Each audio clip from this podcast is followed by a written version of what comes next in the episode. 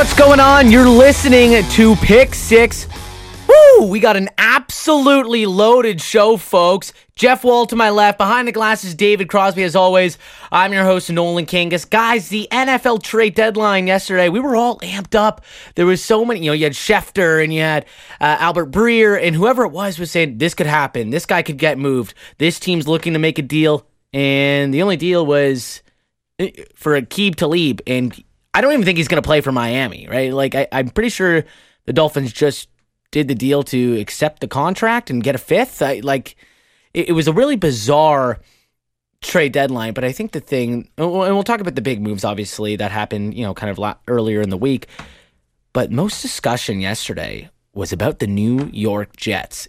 I think it first came out where it said, Le'Veon Bell might get moved, and I think everyone freaked out, saying, whoa, these are huge, offseason signing, and you might want to move away from him. And then I think the big one hit, and it was even closer to two teams making a deal. Crosby's Cowboys, they were in the running, and then supposedly the Baltimore Ravens were trying to get Jamal Adams, one of the best safeties in football. Jeff, you see the two notifications, Le'Veon Bell, Jamal Adams might get moved. Clearly Jets in full tank mode. What were you thinking when that news got released? Why does this franchise just continually give up on everything? Like, you just had this, you have this incredible safety, top 5 safety in the league, Jamal Adams, and then you just signed Le'Veon Bell, spent all this money on a running back. He seemed so happy coming into the organization before the season, and now you're ready to give him up. Like, at the first chance, you get the very first trade deadline you can trade him, you're about to trade him. And then Leonard Williams as well. And you think to yourself, you got Sam Darnold. Clearly, you're committed to the future. There was so much hype behind him. You got him, and now you've taken even more pieces away from him. And you just kind of wonder if you're a Jets fan, how do you even sleep at night at this point? Well, look, I know you guys are going to trash Gase. I'm waiting for it. Oh, my God. Don't. You know what? To be honest, though, I don't mind him trying to trade Bell. I think that he didn't want him there from the start. That was pretty clear. It doesn't fit his vision of what he wants for the team, and it takes up too much salary in his mind. So I would have been happy if they traded Le'Veon Bell. As for putting Adams on the block, though, come on, man. If you're going to let it get out that you're shopping him, you absolutely have to move him, because you heard him talking after the trade deadline passed and he didn't get moved, saying, these guys lied to my face. They said I wasn't going to get traded, and then they went ahead and shot me behind my back. It doesn't only affect the relationship with that specific player, but you're affecting your relationship and your perception around the league with other agents and other players. That, to me, was a killer. Yeah, and that was the thing that was most shocking. That I think Jamal Adams is really talented, and Jeff hit it right, the nail on the head. Top 5 safety. I wouldn't put him at number 1. I think there's Kevin Byard, Harrison Smith, even Derwin James. But he's that good. He's clearly the best player on this team. But yeah, I don't get it. You move Leonard Williams, who was a top 5 pick, and now you're thinking of moving on from Jamal Adams, who's the face of your franchise. It just doesn't make sense. And you're right. I think he said today, you don't see the Rams, shopping around for Aaron Donald. You don't see the Patriots shopping around Tom Brady. That just doesn't happen. The Le'Veon Bell, I see what you mean with that contract. And, clearly they aren't going to make the playoffs. But how many big-time free agents go to the Jets and are happy right away, which Jeff mentioned? And I kind of want to get to a point. We talked, obviously, when all the fiasco happened with the Redskins, and we said they're the worst franchise in football. It might be the Jets, which is pretty crazy to say. But, just looking over, the Jets went to back-to-back AFC title appearances. They lost both, obviously. Since then, they're 51-84. And the Washington Redskins, in the same time period, are 54-81-1 and have 2 division titles. Yeah, that's fair, but I think the Jets have reached higher highs. It's sad to say that Rex Ryan might have been a higher high than anything the Redskins have reached in the past decade, but I do think they have been a better team. I think they deserve credit for trying, at least. I don't think Washington necessarily tries to win more seasons than not, and at least the Jets are doing something. I also think they have a better foundation. When I compare these two rosters, I would rather start with what the Jets have now than what Washington currently has. Maybe so, and I think that the only thing that's hurting Washington is the culture. But winning-wise, we just proved that the Redskins have more wins. They have been to, two playoff appearances since the Jets last one.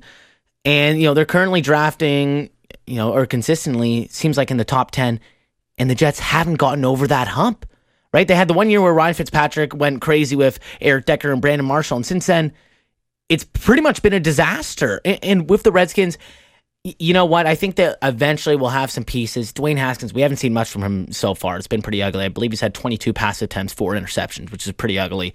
Darius Guice can't stay healthy. I really like what Scary Terry McLaurin's doing. I like their defense. They have the pieces there.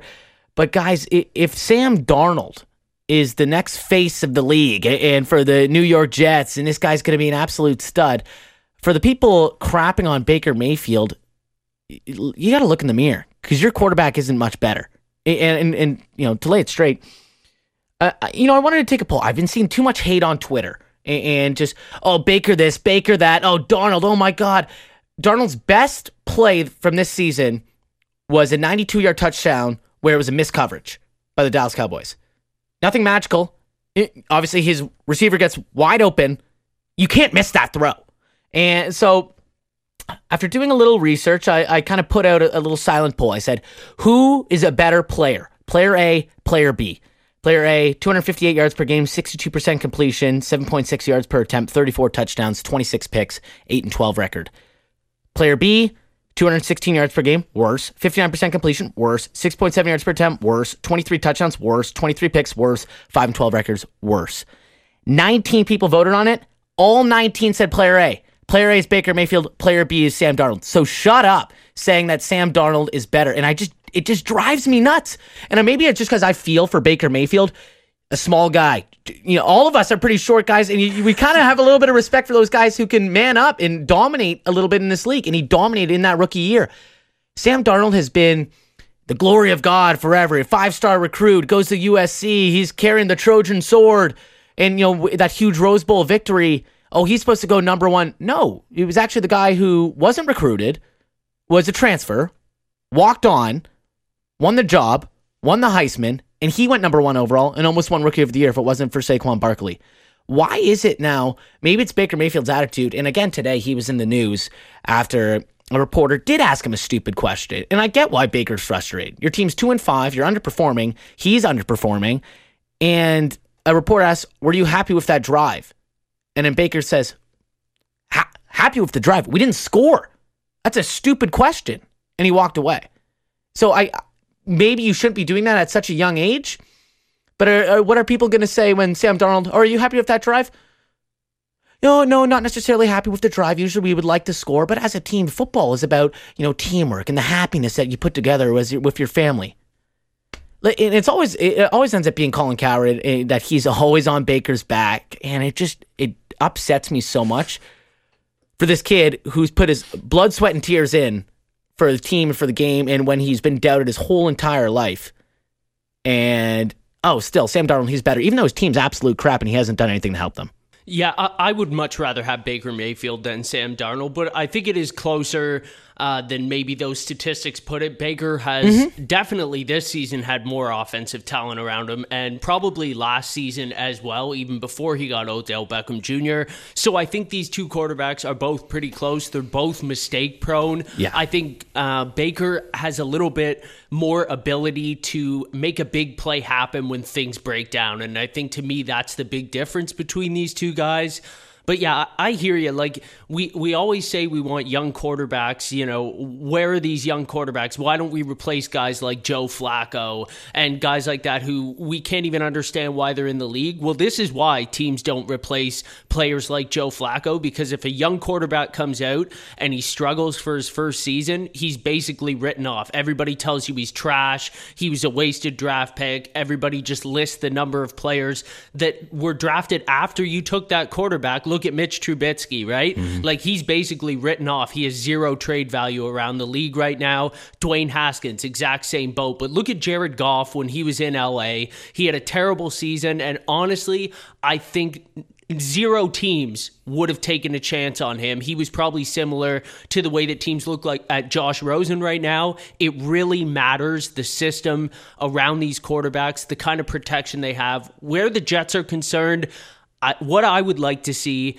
is they went for defensive line play in the last half decade. That's how they built their team. They wanted to, I don't know if they're trying to be the Eagles. I'm not sure what exactly. It didn't work. Whatever they were aiming for, it definitely didn't work. All of their defensive prospects, aside from the guy they just tried to trade, Adams, have pretty much washed out. I want them to go and focus on that offensive line and at least give Sam Darnold a chance. That's it. Yeah, 100%. I think that's what you can look to too. Is like if you're looking at the Jets and everything, like they really don't have a lot of talent. If you look at the Browns, I would say like if you're looking at last year, I know like TJ Ward hasn't had the best year, but I think I would rather have TJ Ward than almost any other corner on the Jets roster. And then even Jamal Adams, obviously I think it's pretty hard to take him over anybody. But then you got Miles Garrett over there as well, who's just been phenomenal. And then he was drafted obviously the year prior, right? So the stage was kind of set for Baker at least to not struggle as much as Darnold. Whereas Darnold, I look at his team and I think like, man, you really don't have anything. Like he doesn't even have, like I would take Jarvis Landry or Njoku over any potential receiving target that Darnold has. I do think that Baker is better. I think you've seen clearly that he's better. He can produce more even with less at times. But I think I would like to see Darnold have a little bit more talent. But I'm not ready to write him off. Quarterback's a tough position. And that's fine. I can agree. If your best receivers are Robbie Anderson and Jameson Crowder, that's not saying much. I just hate the ridicule on these young guys, and they just get bashed over and over again. Peyton Manning, his first year, he had more interceptions than touchdowns. He led the league in interceptions and ends up being one of the greatest quarterbacks ever. So it's just, it gets so ridiculed. It's the same thing, and I don't want to go to a different sport. Basketball. You look at, obviously my boy Ben Simmons, he can't shoot. He's an all-star. No matter what, you can hear. When I'm watching games, you hear people in the stands, coward, shoot, coward, shoot. He's an all-star.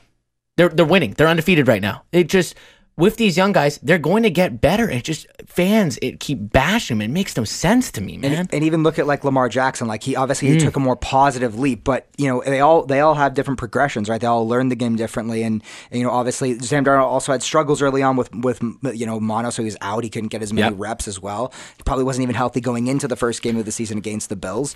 And you just look at other quarterbacks around the league. Like was Drew Brees fantastic right away? No. Even Tom Brady wasn't that good his first couple of years. He was more or less a game manager, like a somewhat clutch game manager, but he wasn't lighting the world on fire either, right? So you got to look at they all progress differently. I think you could even see someone like, I hope, Mitch Trubisky potentially progress in maybe his final year. That does happen sometimes. Right at the end of their rookie deal, they tend to like become one of those top passers in the league, and even but then also you got the other contrast where you look at a guy like Blake Bortles.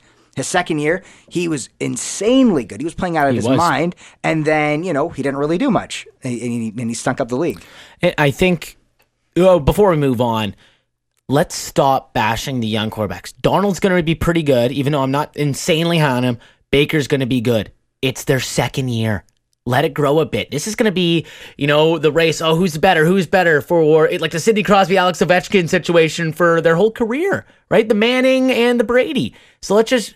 let it ride. Let's enjoy it a little bit instead of crapping on these quarterbacks every single time. Yeah, well, going off on another sport, it's like Trae Young and Luka Doncic, right? Yeah. They were traded for each other, but people were so quick to crap all over Trae Young last year, and then he comes out this season, and everybody's like, oh my God, he is Steph Curry. He's going to average 30-plus points a game. Like, come on, guys. You got to meet somewhere in the middle and let these guys get a chance to acclimate to the league and have some talent surround it. Or even just, like, let them be themselves. Like, I don't know why we have to dumb ourselves down to making comparisons to other guys. Always he's the next Jerry Rice. He's the next Joe Montana. They're their own guy. Baker Mayfield plays like Baker Mayfield. Sam Darnold plays like Sam Darnold. He doesn't play like anybody else. Guys, let's move on, obviously, before we get a little too heated about young quarterbacks. Let's talk about teams that are actually going to be, making a run at a playoff or just adding some more young talent. So, obviously, Emmanuel Sanders. I thought this was probably the biggest move other than the Jalen Ramsey and Marcus Peters. Obviously a really talented receiver. He had those, really great years in Denver. But he goes along with a fifth-round pick to San Francisco for a third and a fourth. I'll get it started. I like it. I'd give it probably a B+. And it might even be an A-. And the reason for that is, hey, you're living in... San Fran, that's not too bad. I think they need that clear-cut number one guy. They didn't really have it. I think they expected Dante Pettis to step up. We've talked about that time and time again, how he hasn't. Deebo Samuel's a nice piece. Marquise Goodwin's a nice piece. If Marquise Goodwin is your number two, that's pretty solid. And I do really like this for Jimmy Garoppolo. Jeff has his doubts with him. I do a little bit as well. But for your offense, you're running the ball really damn well right now. To get another piece like that and not giving up too many, you know, a third and a fourth isn't bad, especially when you've been drafting in the top five, which seems like forever now. David, do you have a similar grade? You know, my original take on this deal was probably B-, but after seeing the Niners play last week and putting up over 50 points against Carolina, which we've been praising Carolina's defense already this season, that just goes to show you when you have another target in the passing game other than George Kittle, which I mentioned last week, it just opens up the whole rest of your offense, and they can still run the ball just as much. The only thing is they're going to be more successful at it. I think this is a solid A for Denver, or for, excuse me, not Denver, San Francisco.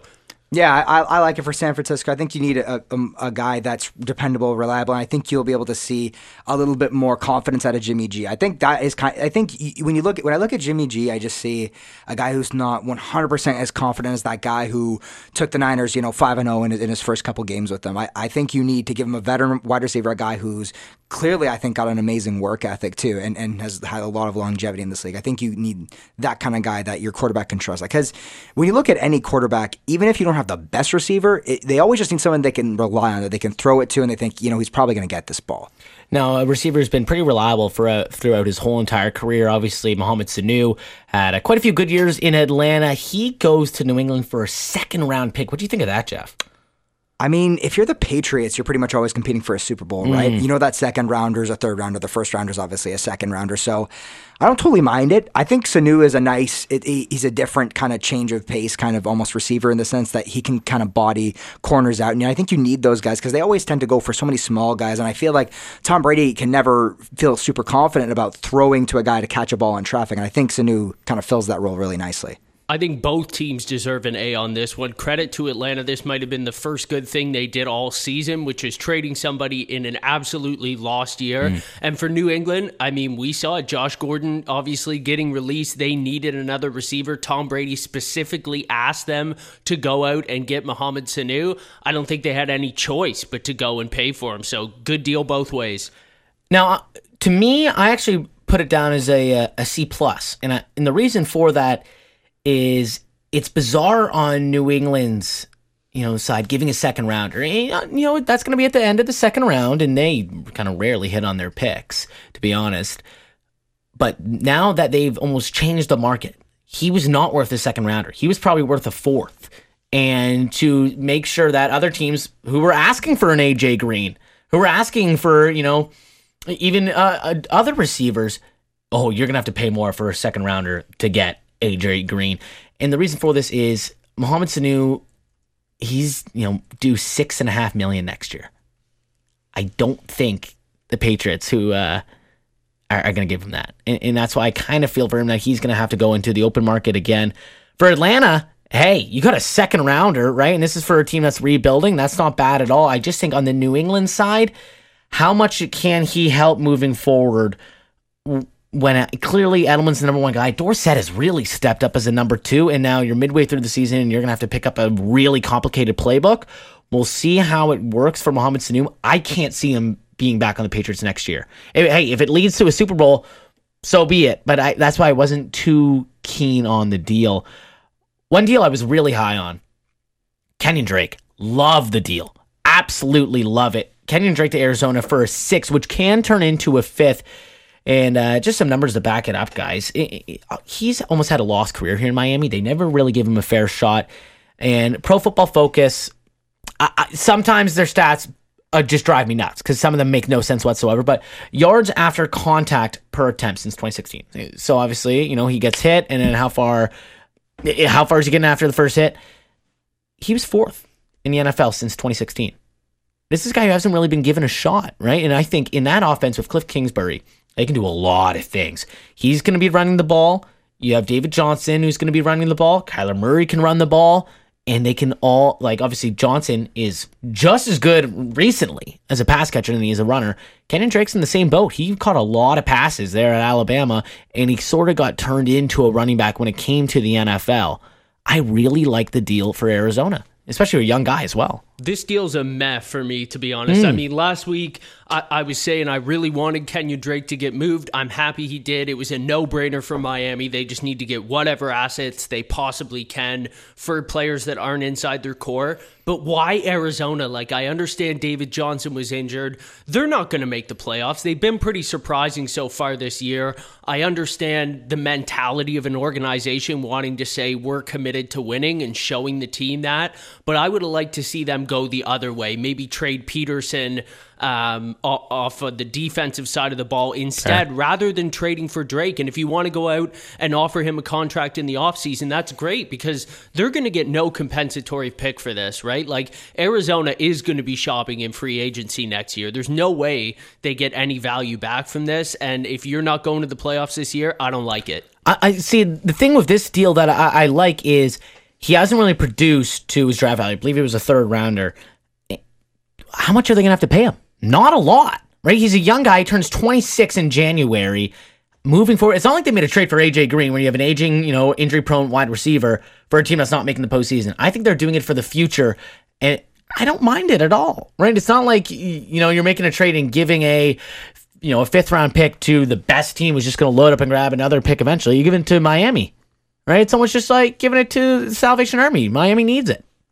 Yeah, I like it. I like it. I don't think it's like the most incredible trade, but I think it fills a lot of things for both teams. Like, obviously, Miami is in more need of a rebuild than Arizona is incredibly at the moment. But Kyler Murray, the fact that he's just running around for his life back there, you need as many guys to run the ball, take a little bit of pressure on him as possible, a few hits off of him. And then the same thing with David Johnson. We've seen how injury prone he is and how much their offense relies on him. And I've also kind of liked Kenyon Drake as he's come out. You'd hear the odd week like Kenyon Drake just lit it up, and I thought like, oh, well, where's he been? Like, what's going on? And you always wonder like, why hasn't he been relied on as that go-to back? And they never did. But I think like what you said, they can use them in so many different ways. They can, like I said, take more pressure off their two main guys on offense now. I think it's a really good trade. And like you said too, he's 26, but he's not like an old 26-year-old running back in that sense. He hasn't had that many miles on him compared to someone like David Johnson, who's got a lot of miles on him at this point. And also the fact that they probably won't have to pay him that much as well. And if they did want to ship him off, they can. And I think it's a good move for the Arizona Cardinals. Yeah, and obviously Kenyon Drake, he'll be starting on Thursday night against the 49ers as they're without David Johnson and now Chase Edmonds, who had that career day against New York, I believe. But I wonder where Arizona goes, just quickly, where they go with David Johnson. He's making a ton of money. What's that contract? Is he getting 9? I think he makes excess of 12. I'm going to look it up for you. I'll look it up. Thanks, David, if you could. But that's the thing. He's making that much money. He hasn't really produced since his 2015 was the year. Maybe it was 2016 when he was an All-Pro and almost had 1,000 and 1,000. Right? If you're starting running back, a lot of people are paying their running backs now. I do like it if it's for the right guy. But if you are going to basically underpay Kenyon Drake and he hasn't really been given that shot, I'd like to see him as a full-time starter getting nearly every single carry moving forward. I undershot it. David Johnson is going absolutely nowhere. This year, he's just under $10 million cap hit. Next year, 14.25. Yeah. And if they cut him, it costs them 16.2. Wow. So there's no way they could cut him. Only $3 million dead cap in the last year, but still a $12 million cap hit. Wild. So yeah, they're on the hook for at least $19 million over the next 2 years. Well, we'll see what happens if David Johnson gets injured again. At least you have a pretty capable backup. Guys, let's move on to the one last trade that did happen. I was really shocked by this because, first of all, it was two New York teams trading, but it was Leonard Williams, former top 5 pick, going to the Giants for a 3rd and a 5th. That was a pretty bizarre one. David, do you like that move? Love it for the Jets. I think that's incredible value for Williams. Like I said, he's one of those defensive players that they had a lot of hope for that never really panned out. For some reason, even though he does get a few pressures, he never is able to get to the quarterback and actually get the sack on the play, which isn't the be-all, end-all when you're on defense. But if you're not getting knockdowns either, that's a huge problem. I don't understand what the hell the Giants are doing here. Like, maybe trading a fourth and a sixth, I think, would have been a little bit more fair. But trading your third-round pick, that's a lot.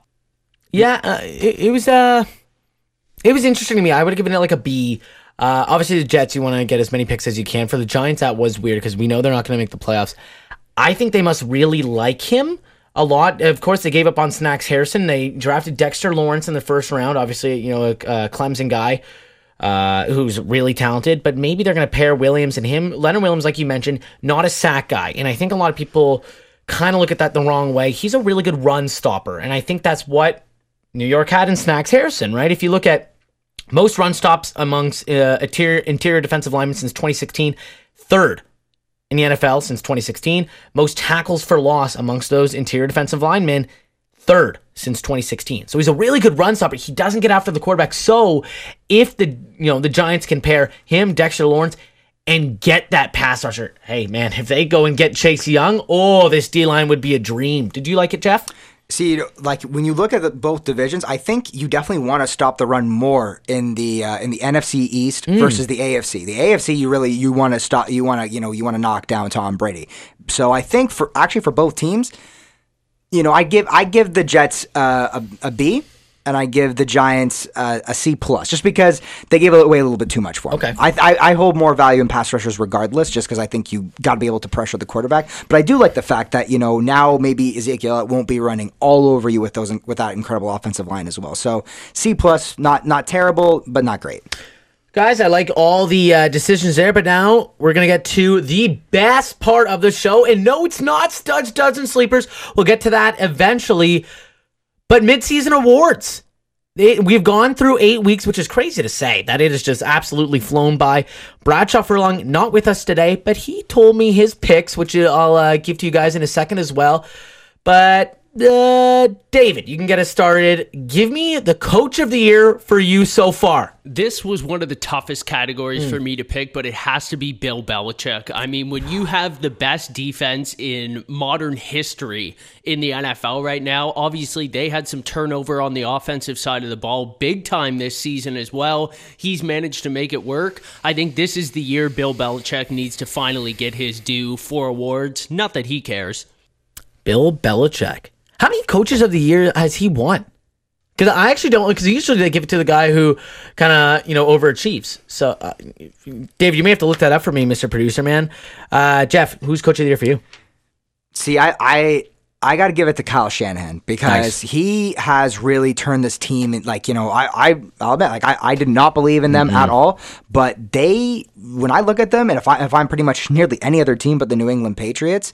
That 49ers team scares me to death, and like look at the pass defense that these guys these guys have come up with, the pressures from the defensive line, and like they've had coaches in there before, they've had people, they've drafted all these defensive linemen and it hasn't really come off. Even Richard Sherman getting him a year ago, it didn't really come off, but now everything's suddenly coming together. So I really have to give it to him. He's gotten the most out of the talent that we knew was there, and not everybody can do that. Love the Shanahan pick.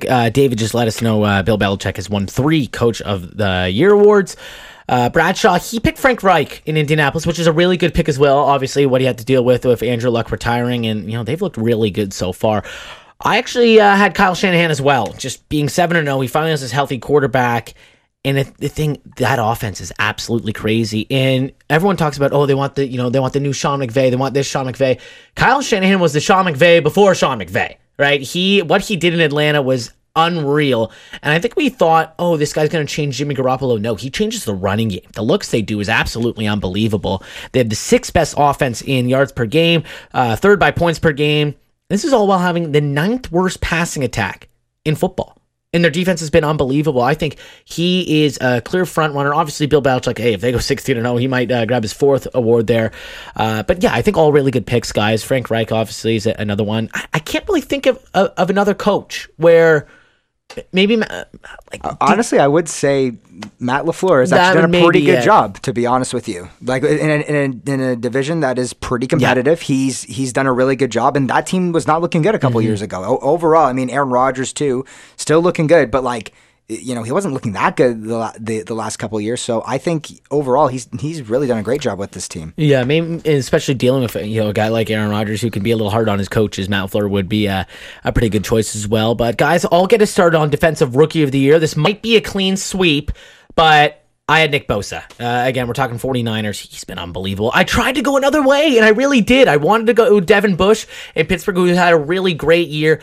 But Nick Bosa, 7 sacks, which is tied for 7th. 11 tackles for loss, which is tied for the league lead. A pick, a forced fumble, fumble recovery.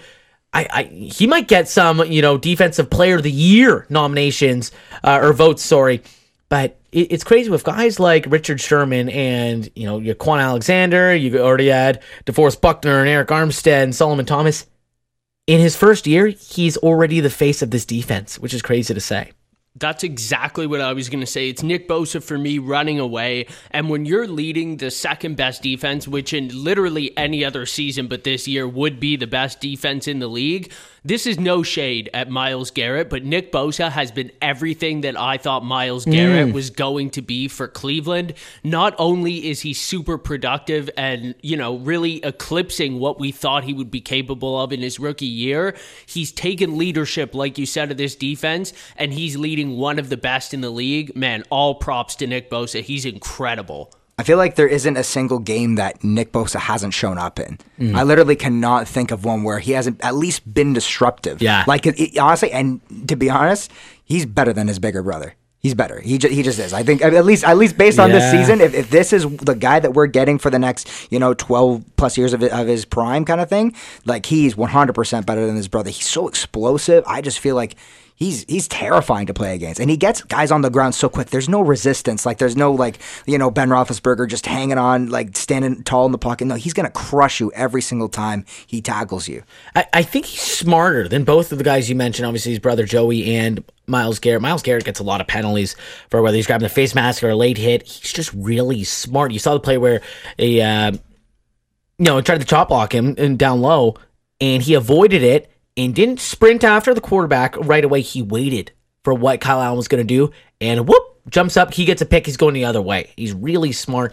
This was a clean sweep, guys, as well. Bradshaw, he had Nick Bosa as well. But, Jeff, you can get me started with your offensive rookie of the year. So this one was a bit tough for me because I think, you know, especially with rookies, you got to look at a guy who's kind of carrying the load for their team.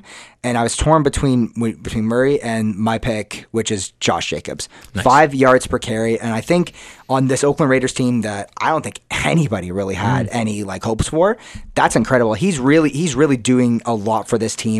I hope he has a long, productive career. I hope they don't run him into the ground because he looks solid. I thought he was just, you know, standard downhill running back, you know, he's just going to use his speed and his size to kind of run over guys, but he's a lot more than that. I was really impressed with him. Yeah, I like him moving forward for Oakland. That was a great pick. Yeah, I had Josh Jacobs just outside of my first pick overall, but for me, it's got to be Gardner Minshew. This is the story of the season so far for me. He has totally made Jags fans forget about that crushing feeling they had watching Nick Foles crumple and break his collarbone.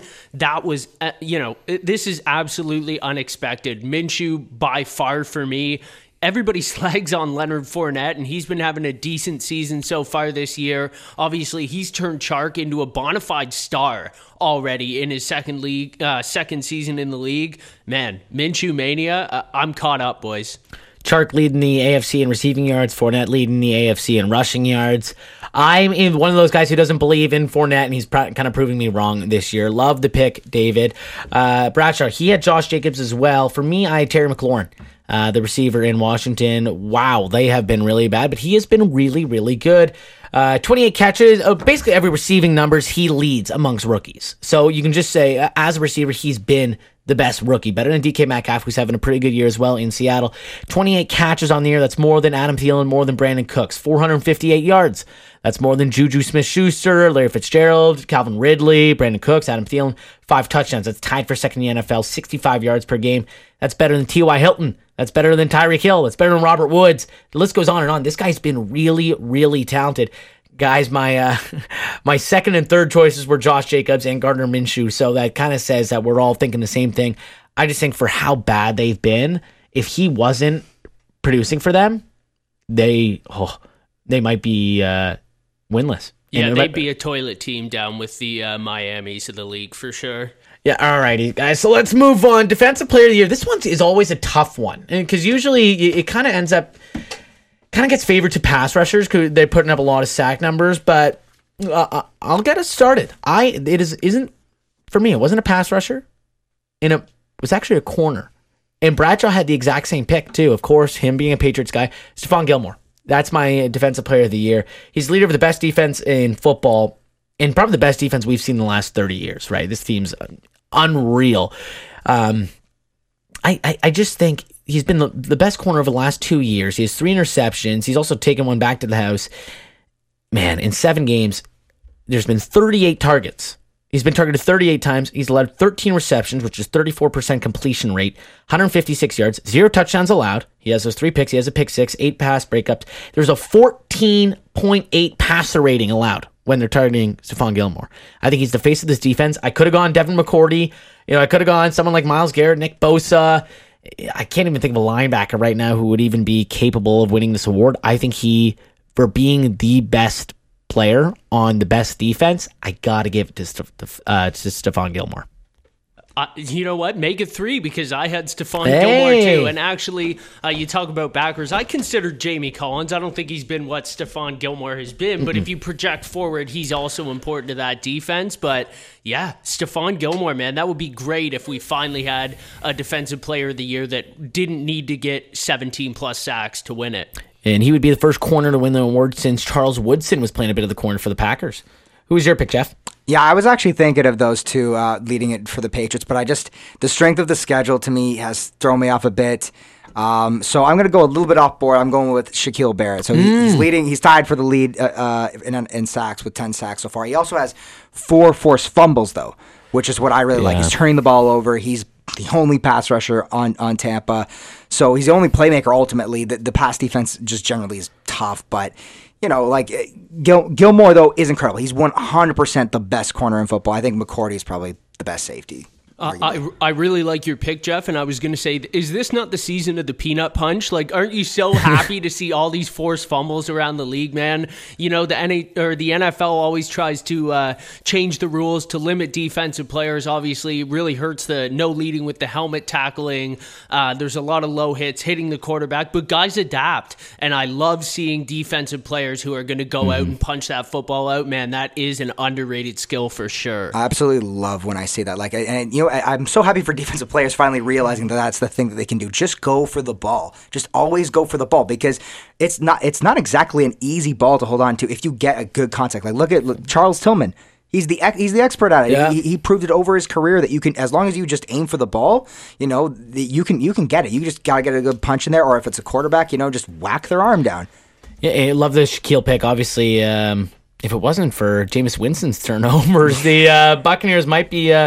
actually over 500, but just to touch on Stephon Gilmore and how good he's been. Jalen Ramsey, he has allowed 65 receiving yards in coverage in 3 of his last 4 games.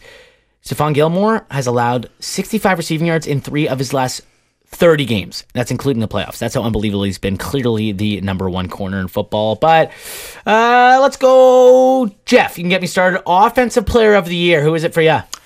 So Offensive Player of the Year, I think it has to be Christian McCaffrey. Okay. Because he's just carrying the load for them. He's doing it all. I just think when I look at that guy, he looks like, he's in that MVP conversation for sure. He has to be in nearly everybody's, right? And again, I always go back to look at the talent around him. Look at how he's picking up their team. Where would Carolina be without him? Where would Kyle Allen be without him? Yeah. No disrespect to Kyle Allen, but you got it. You better take Christian McCaffrey out for a nice dinner when the season's all said and done. Yeah, I love the CMC pick. David, who do you have? Yeah, I like CMC too, but for me, I was trying to be realistic with this pick. It's going to be a quarterback. We've had some great quarterback performances already this year. So to me, it boiled down to two guys. Aaron Rodgers, 290 yards per game, 16 touchdowns, 2 interceptions, or Russell Wilson, 17 touchdowns, 1 interception. I think Green Bay has had a slightly harder schedule than Seattle, and I think the recent hard loss that Seattle took maybe hurts Russell's chances a little bit more. I think I'm going with Aaron Rodgers here. God, of course, you got to take Aaron Rodgers and just make us upset. Hey, for me, I'm not huge on quarterbacks winning offensive player of the year. I hate when they do it because obviously they get considered for MVP, so it should be somebody else. But for me, if there was a quarterback who was going to win the award, it would have been Lamar Jackson or Deshaun Watson, just because what they can do on the ground as well. But I was a little bit biased here. Sorry, guys. Offensive player of the year, I picked Dalvin Cook. Cook's first in yards, first in touchdowns, first in yards from scrimmage, 5.5 yards per carry, second amongst running backs with more than 100 carries. He has the second most catches on the Vikings, which is pretty wild. He's on pace for 2,232 yards from scrimmage. That would be 17th best all time, and the most since your boy DeMarco Murray put up quite a phenomenal year in 2014. 11 yards after the catch. That's best in the league. He's also on pace for 18 rushing touchdowns, which has been done a few times over the past decade. But if he can get 19, that would be the most since LT's MVP year way back in the day. But I don't know, guys. He's just been absolutely probably one of the most fun players to watch. CMC's a great pick. I love CMC too, but I just think the way Dalvin Cook has carried this offense, not necessarily the last 4 weeks because Kirk's played quite well, but if you look at that Green Bay game where Kirk was awful, if it wasn't for Dalvin Cook, that was a blowout. And I just think he's been that good this year. If he can stay healthy for the consistency of his career, he's going to be I was going to say the best running back in Vikings history, but I can't do that. Probably second best, but that's how good he has been. He's definitely already a better pass catcher than AP, though. But, guys, love all the picks. But we got to talk a little bit, got to get a bit sad here, a little bit mean. Most disappointing player. Before we get to that, offensive player of the year, I believe Bradshaw had CMC as well. So there's 2 votes for Christian McCaffrey for good reason, right? If there's one guy who's going to put up 1,000, it's probably going to be him. But guys, most disappointing player. I can get us started here. I didn't pick a quarterback, and Bradshaw, he did pick Cleveland's quarterback in Baker Mayfield, which is maybe it's harsh. A lot of people actually picked him to be MVP this year. I picked his buddy, Odell Beckham Jr. I think Odell has been dismal, to put it lightly, right? He's 23rd in yards. He has 1 touchdown, 36th in receptions. This is his lowest yards per game and receptions per game of his career, and we thought he was going to save Cleveland. He was better in New York, which is hard to believe. Whether it's Freddie Kitchens or Baker zipping it too hard, we don't even know, man. He has been really bad. He has 4 drops. That's tied for 11th in the NFL. For a guy in... when it's pregame, he's doing the one-handed catches. He's going, how does he catch this? How does he catch that? How would he catch the ball like a normal person in the game? Because he had a couple drops in that New England game, which hurt them. We remember the one on 3rd down where Baker put it perfectly back shoulder and whoop, right through the hands. I think he has been the most disappointing player. There's a couple other options. I was thinking Joe Mixon. Baker could have been up there just because I thought he was going to have a breakout year. But, yeah, it's tough to see. I love Odell, but it's been bad. Yeah, I absolutely second that. I don't think you can say that there's anybody that's been more disappointing than, we always thought, man, what would happen if Odell Beckham was on a great offense? Yeah. It's funny, I saw this thing on Instagram the other day about, man, wouldn't you love to see these guys on a contender? We thought the Browns were going to be a contender because of Odell Beckham, because of all the talent that the Browns have, and he's done nothing. He's had literally 2 games over 90 yards. 2 games. He's got, 3 games under 30 yards. He's not reliable. He's not a reliable target. He's caught 1 touchdown. They're trying to put the ball in his hands too. It's not like he hasn't gotten opportunities. He's thrown the ball, for God's sake, and he just can't get anything done. And I honestly think you could point to a lot of Baker's struggles. Is you got to look at Odell Beckham Jr. You got to look at him because he's just been the guy that they thought they could go to, and they can't.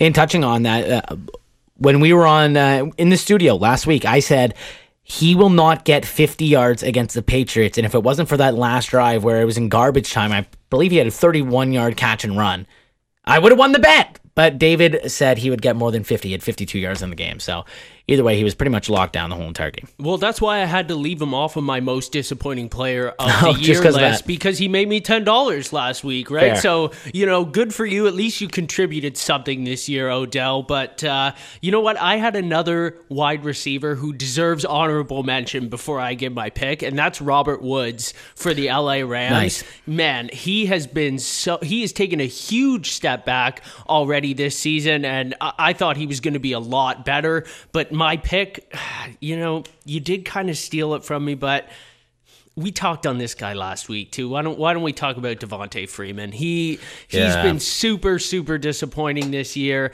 I mean, obviously that offense as a whole and that team as a whole has been terrible. I wish he got moved to the Lions. Did you hear that? I saw that, yeah. The Lions were close to dealing for him. I think that would have been a really good, smart move for Atlanta to make. Too bad they didn't get it done, and looks like Detroit's going with that horrible four-man committee that they featured this past week. I would just like to mention, though, whenever I get a chance, you know, to insult an Eagles player, how about Carson Wentz? He's got to be up there and one of the most disappointing players this year. He has not been good. I think that, and I was kind of shocked that Jeff didn't say it. There could have been a lot of picks. Mitchell Trubisky, obviously, what he's done this year. But weren't expectations just like garbage for Trubisky? No, I'm just kidding. I genuinely had no expectations. I was pretty confident going into this season that the Bears would probably be somewhere between 10 and 6 and 6 and 10. So yeah, somewhere in there. I just, you had to know that they would regress a little bit. And he was actually the most bet on player to win MVP, just because the odds were, you know, so low for him, and everyone thought, oh, they're gonna, you know, Super Bowl contender. Hey, at one time, Johnny Manziel had the highest-selling jersey in the NFL, too, man. Fans are crazy. But, I don't know. This was a really tough one to decide. I think just because of maybe Odell's name, it was a lot of us, you know, saying how bad he's been. But, yeah, you know, Robert Woods, Chris Collinsworth, whenever he gets to talk about Robert Woods, he says he's one of the best receivers in football. Not this year, Chris. I think you got to find a new lane, because it's definitely not Robert Woods. Carson Wentz, you mentioned. I think Zach Ertz has been a little disappointing as well.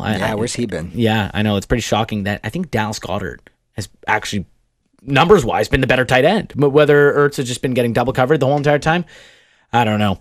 But let's go. Oh, you know what, Bradshaw, he's not here, so I can spoil his MVP pick. And then, David, you can get us started after that. So let me see who Bradshaw had.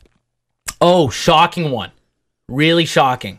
He had Lamar Jackson as MVP, which, hey, if he can put up the numbers on the ground and he can get them a number 2 spot in the AFC, yeah, that would be a really, really good pick. I love Lamar. He's so fun to watch, guys. He's electric, right? But I don't know if he'll win MVP. We'll see, though. David, get me started, Mr. Producer Man. Who is your MVP? I should have just put a tape recorder in the studio instead of showing up today. It's going to be Aaron Rodgers, boys. I'm sorry to spoil your afternoon, but, you know, without having Devontae Adams as well for a few games this season, man, he has really, really impressed me.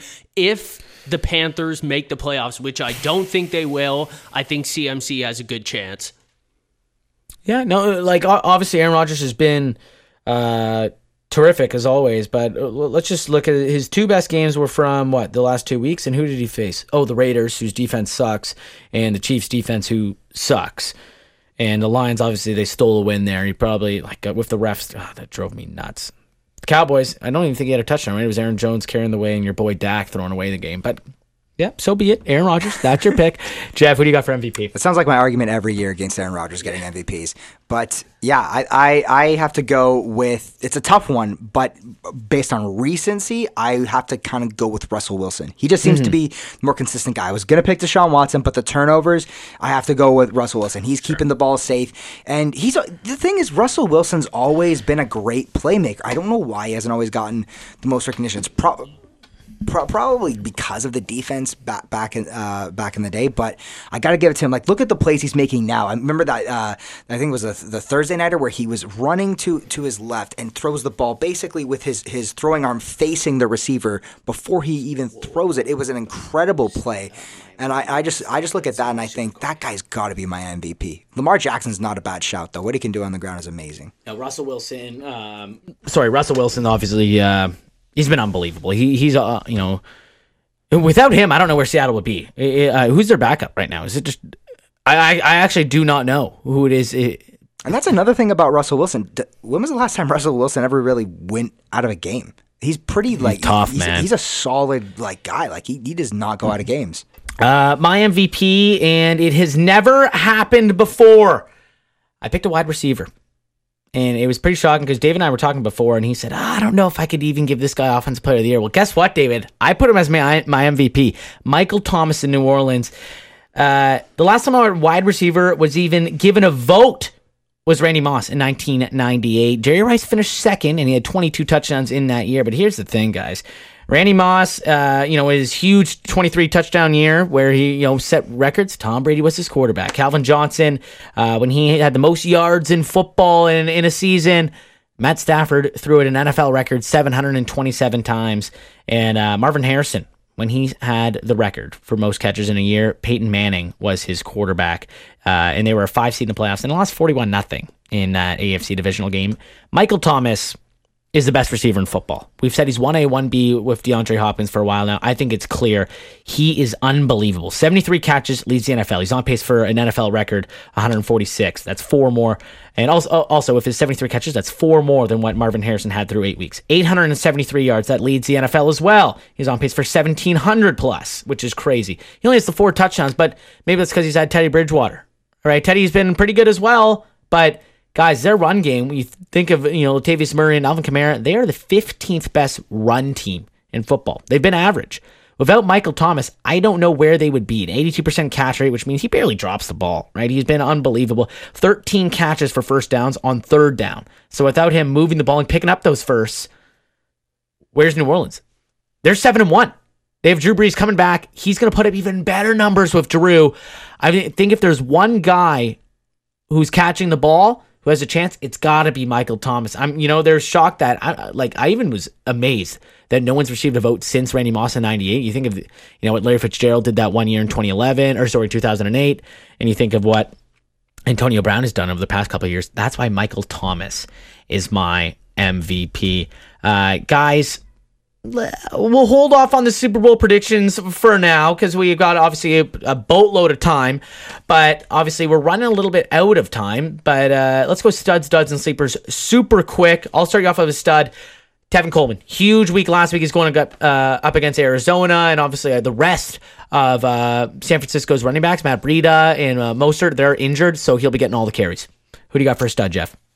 I'm going to take your boy, Dalvin Cook. Nice. Just because I just think that dude is he's unbelievable. I got to give him credit too. I mean, even though he's a Viking, I think he's one of those guys that you can bank on getting a few yards after the carry. He's the guy who's going to take the load, and especially because of how well Stephon Diggs is doing, that just plays in what the Vikings want to do, play action, right? So now I think he's going to start to carry the load a little bit more now. Especially against Kansas City. They are not good on defense. Who you got for stud? Well, because Bradshaw's not here, it's only right that I picked Tevin Coleman. Teammate, which was your choice. I'm taking George Kittle against Arizona. He's going to light it up. Arizona, I believe, is the worst at covering the tight end in football. So, yeah, he should have a good day.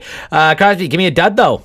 Ooh, it's Terry McLaurin. That's not going to go well for your Offensive Rookie of the Year pick, but he is all alone, and he's going to be in cold Buffalo this week. It's not going to be pretty. Yeah, that will be very, very ugly. Jeff, do you have a choice that would be pretty ugly if they were to start this guy? I am going to have to go with Carson Wentz, actually, because I'm hoping this is the week that the Bears defense shows up. And like you guys said, he hasn't been phenomenal so far. So I think the Bears can get him on the ground. Matt Nagy, as usual, seemingly is going to be super pissed off about those last couple games. And hopefully they can get the quarterback on the ground in this one. Yeah, I have a bone to pick with Matt Nagy. We'll get to that hopefully next week because he drives me nuts. He seems like an absolute idiot when he's doing interviews. Sorry to be harsh. I've got a dud. It's a tight end as well. It's actually my boy Mark Andrews. Love this guy coming into the year. He's facing the Patriots. It's going to be ugly. I think Ravens are going to focus on running the ball a lot and not really get the ball in his hands. I'll start us off with a sleeper. Chris Conley, owned in 4% of leagues on Yahoo. We saw what he did to the New York Jets. He had 103 yards. He had 83 yards 2 weeks ago. He's balling right now, and he's got a pretty good matchup against Houston, who's not really good in the secondary. Chris Conley would be a pretty good start. What do you got for a sleeper, Jeff? A sleeper? I have another Chicago Bear who I'm hoping to God can just produce against this team. I'm hoping for Taylor Gabriel because he has had a couple of games where you're like, wow, this guy is incredible. But then he's as quiet as can be. So I think Taylor Gabriel's a good shout for sleeper. That's tough. You're relying on your quarterback to do a little bit there, too. Yeah, and the thing is that even their coach isn't relying on him. No one can depend on him, but we'll see. Yeah, we'll get about all the Bears slander eventually. Don't worry. I feel bad for you a little bit. Sleeper, who do you got, David? Jeff, I wonder if your pick can throw the ball in there. No, I'm just kidding. I'm going to go with Deontay Johnson, Pittsburgh. He is their clear number two receiver right now. He really impressed me. Despite it being against the Miami Dolphins, I thought that he really came through in that last game. 84 yards, one touchdown. He is only 22% owned, and he is a TD in 3 of the last 4 games where Mason Rudolph plays. So a couple good wide receiver options for everyone out there this week. He had a touchdown on Monday night, and it shouldn't have been a touchdown because what coverage was that by Miami? That was awful. That was really, really, really, really bad. That was the worst play call of the year. What are you even thinking there? Like, you leave 2 guys past 10 yards? Anyways, whatever. We don't have time. Miami's terrible. Yeah. Well, anyways, guys, thanks for tuning in. Those are our mid-season award picks. We'll post it up on, Twitter, Instagram, Facebook, whatever it is. Tune in next week. Hopefully Bradshaw's back. Thanks. Listen to Pick 6.